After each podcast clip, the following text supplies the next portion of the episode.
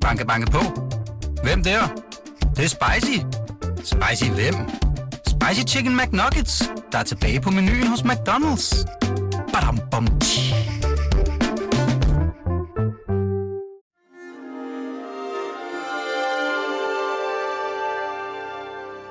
Du lytter til Weekendavisens hjemmeskole.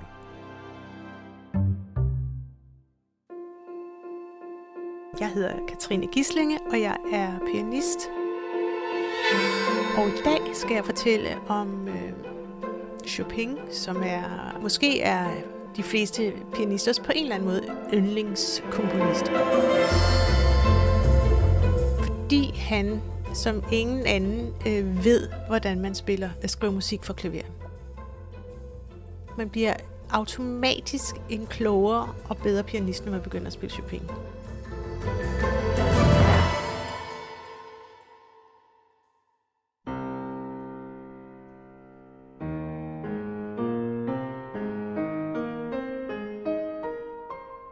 Pianist, altså, så kan du ikke undgå at elske Chopin, øh, fordi du kan simpelthen mærke, når du går i gang med at spille hans musik, så øh, jeg får sådan en tid sådan en fornemmelse af, at jeg lige får lov til at låne hans hænder et øjeblik, og, og mærke, hvordan man egentlig bør spille klaver. Fordi, det, fordi han har haft så nemt ved det. Du kan mærke, at måden, det ligger på, og fingersætningerne, og måden noget er virtuos på, øh, og så er der selvfølgelig noget musik, der passer bedre til ens fingre end, end andet, men, men, men man kan simpelthen mærke næsten, hvordan han har spillet. Du kan mærke, at han har været en god pianist.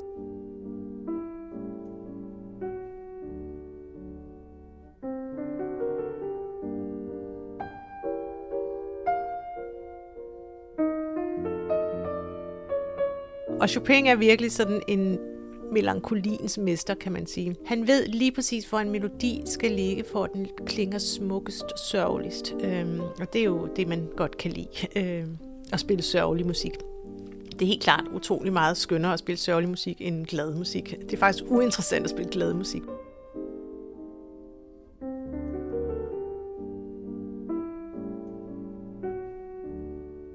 Han er født i Polen i 1810, og så flyttede han til Frankrig som jeg tror, som 20-årig eller 18-årig, ret ung, øh, måtte han ligesom faktisk flygte til Frankrig, og han dør i Paris i 1849. Så det er altså musik skrevet øh, derimellem.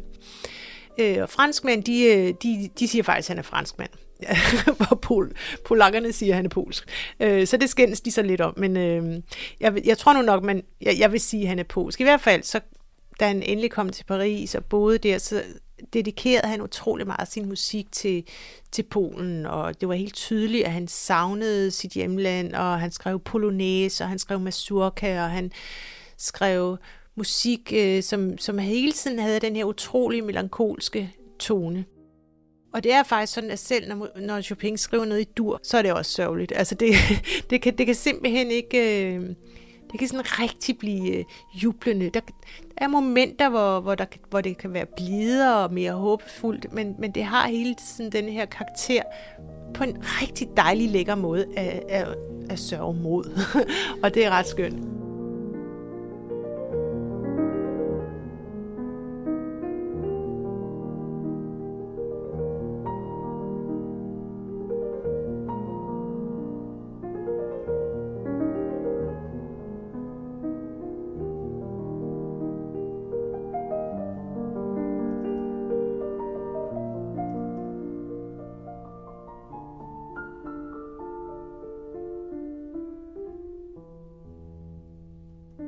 Han er sådan en kommunist, som er meget speciel, og som har et øh, til tider haft et sådan lidt blakket ry.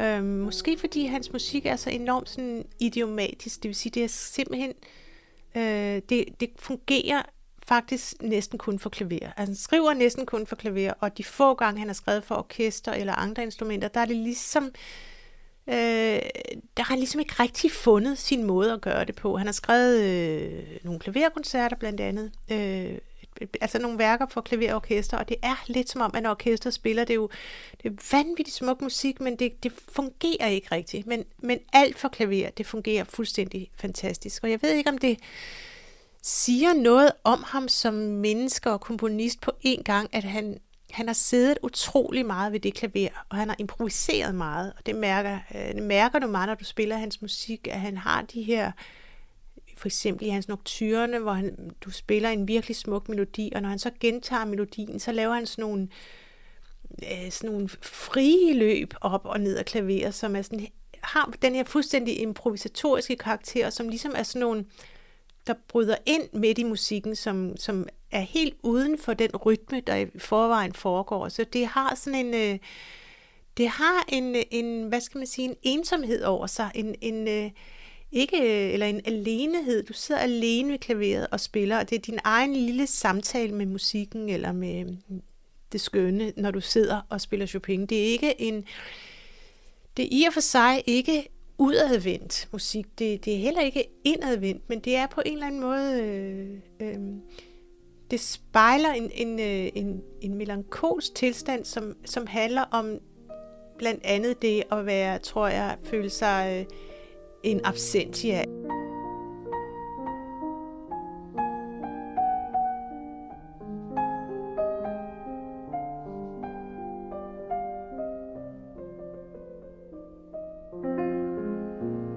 Det stykke, vi skal høre i dag, det er øh, en ballade, han har skrevet øh, i G-mol. Øh, han har skrevet fire ballader. Ballader øh, og ballade betyder jo en, en form for fortælling, men det, det betyder også, øh, jeg tror, det betyder noget i stil, at, at man ligesom promenerer. Så du forestiller dig, at du har et tempo, den går i 6 8 del. Det er sådan en, det er ikke en valsetakt, men sådan en blid taktart, hvor du ligesom promenerer afsted i sådan en vis tempo. Og så inde i den her ballade, der har du altså, så du starter med en, ligesom sådan en, en form for prolog, sådan en, der var engang. Han lægger simpelthen op til øh, øh, en historie. Og den starter ret specielt, for vi er i G-mol. Øh, det er ligesom tonarten. Det er der, hvor du føler dig hjemme. Sørgelig, trist med mol. Øh, øh, altså en sørmodig fortælling. Øh, og så, men den starter et helt andet sted. Den starter med et, et dybt C, og så bevæger den så langsomt af sådan en omveje, kan man sige, ind til G-mol. Så vi ved ikke rigtigt, det, den ligger lidt op til, vi skal høre noget, men hvad kan det måtte være? Øhm, der er nogen, der siger, jeg kan ikke huske, hvad jeg har hørt det, men at denne her ballade er skrevet over et polsk folkeeventyr, som handler om øh, en mand og en kvinde, der elsker hinanden. Og øhm, ja, de kan selvfølgelig ikke få hinanden, og, det, og de, der har, de har øjeblikke, hvor de ligesom mindes de skønne tider. Der er meget sådan der er meget erindring og, hvad skal man sige, nostalgi i, øh, i øh, der, der er sådan en nostalgisk karakter i, i meget af Chopins musik, som, som om han ligesom sidder og erindrer noget, der engang var skønt, hvilket jo så igen understreger det ligesom det så modige ved det, ikke? Men du behøver ikke at tænke på, altså som sagt, det er ikke programmusik, du behøver ikke at sidde og tænke på denne her historie, men det er en meget ulykkelig kærlighed er jo bare noget af det, der fungerer utrolig godt i kunst og, og, og, og også i musik. Ikke? Og det er, det er en dramatisk fortælling, og det er, et, det er et, et fantastisk værk at spille. Det var 8-9 minutter, altså du sidder 9 minutter alene med det her værk på scenen, og det går altså fra den enderligste blide øh, øh, næsten valseagtige øh, balladekarakter til det til voldsomme udfald, øh, hvor du hvor du skal skifte øh, mellem de her, øh, ikke som hos Schumann, sådan abrupt, øh, Chopin ligger hele tiden op til de her skift. Han er hele tiden meget øh, venlig, altså øh, i sin, eller hensynsfuld over for pianisten i hvert fald. Øh, men det er, men det, det er krævende, og det er, også et værk, som jeg, jeg har aldrig hørt det på koncert, for det ligesom er spillet øh, perfekt. Øh, fordi det, du skal lave de her skift, de her dramatiske skift, og det kræver utrolig meget af, af, af pianisten. Øh, men, men det er også en del af, hvad skal man sige, øh, øh, fortællingen i det, at det, at det skal også ud til grænserne, men ikke på samme måde som, som Schumann. Det, det har ikke et vanvid. Det har hele tiden... Chopin er vanvittigt virtuos øh, komponist. De er så utrolig øh, velskrevet og så utrolig smukke melodier. Øh.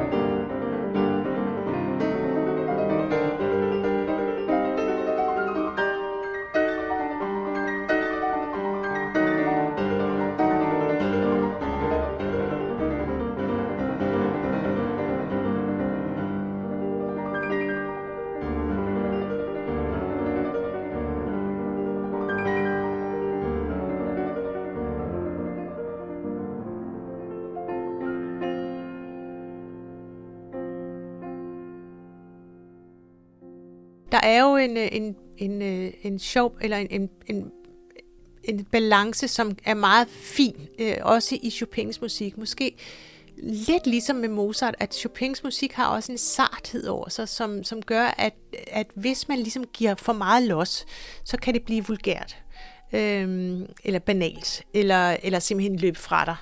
Øh, men så, så samtidig med, at du giver dig hen til musikken, og, og, og det kræver den jo. Altså musikken kræver, at du giver dig hen. Hvis du bare sidder og kontrollerer, så, så øh, kan du sådan set lige så godt sætte en robot til at spille det. Der, det kræver en hengivelse. Schumann og Chopin er jo født samme år. Øh, Schumann er tysk, og øh, Chopin er, er polsk, fransk, eller hvad man nu skal kalde ham. De, men men de, de, deres musik er virkelig forskellig. Jeg oplever, at Chopin måske, øh, øh hvis man skal sammenligne ham med nogle af de, vi ellers har talt om, Mozart og Beethoven, så har Chopin, han har, han har nogle af Mozarts gaver, som handler om det her med et, et væld af melodier, der bare kan strømme ud.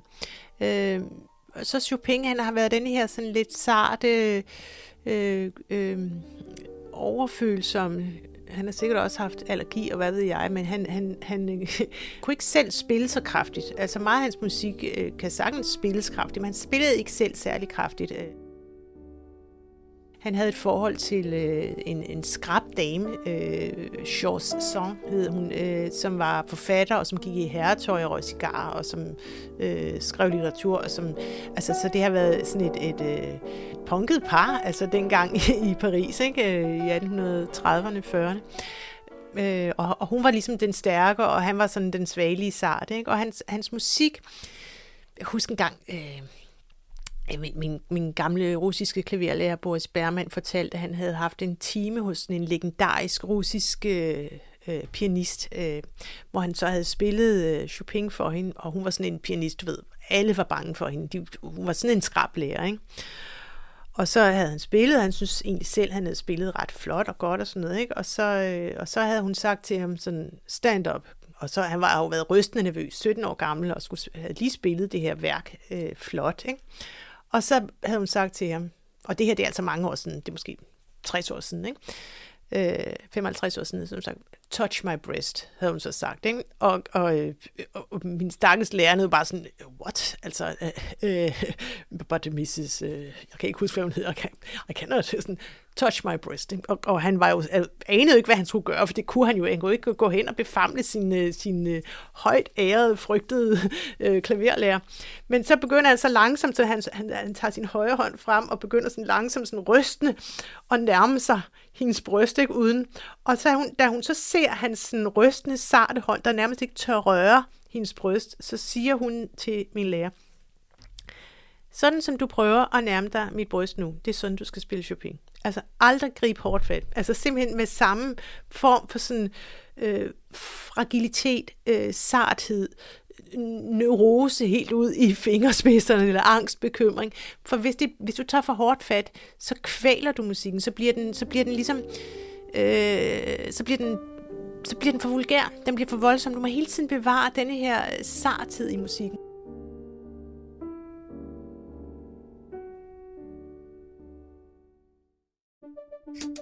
Banke, banke på. Hvem der? Det, det er spicy. Spicy hvem? Spicy Chicken McNuggets, der er tilbage på menuen hos McDonald's. Badum, bom, tji.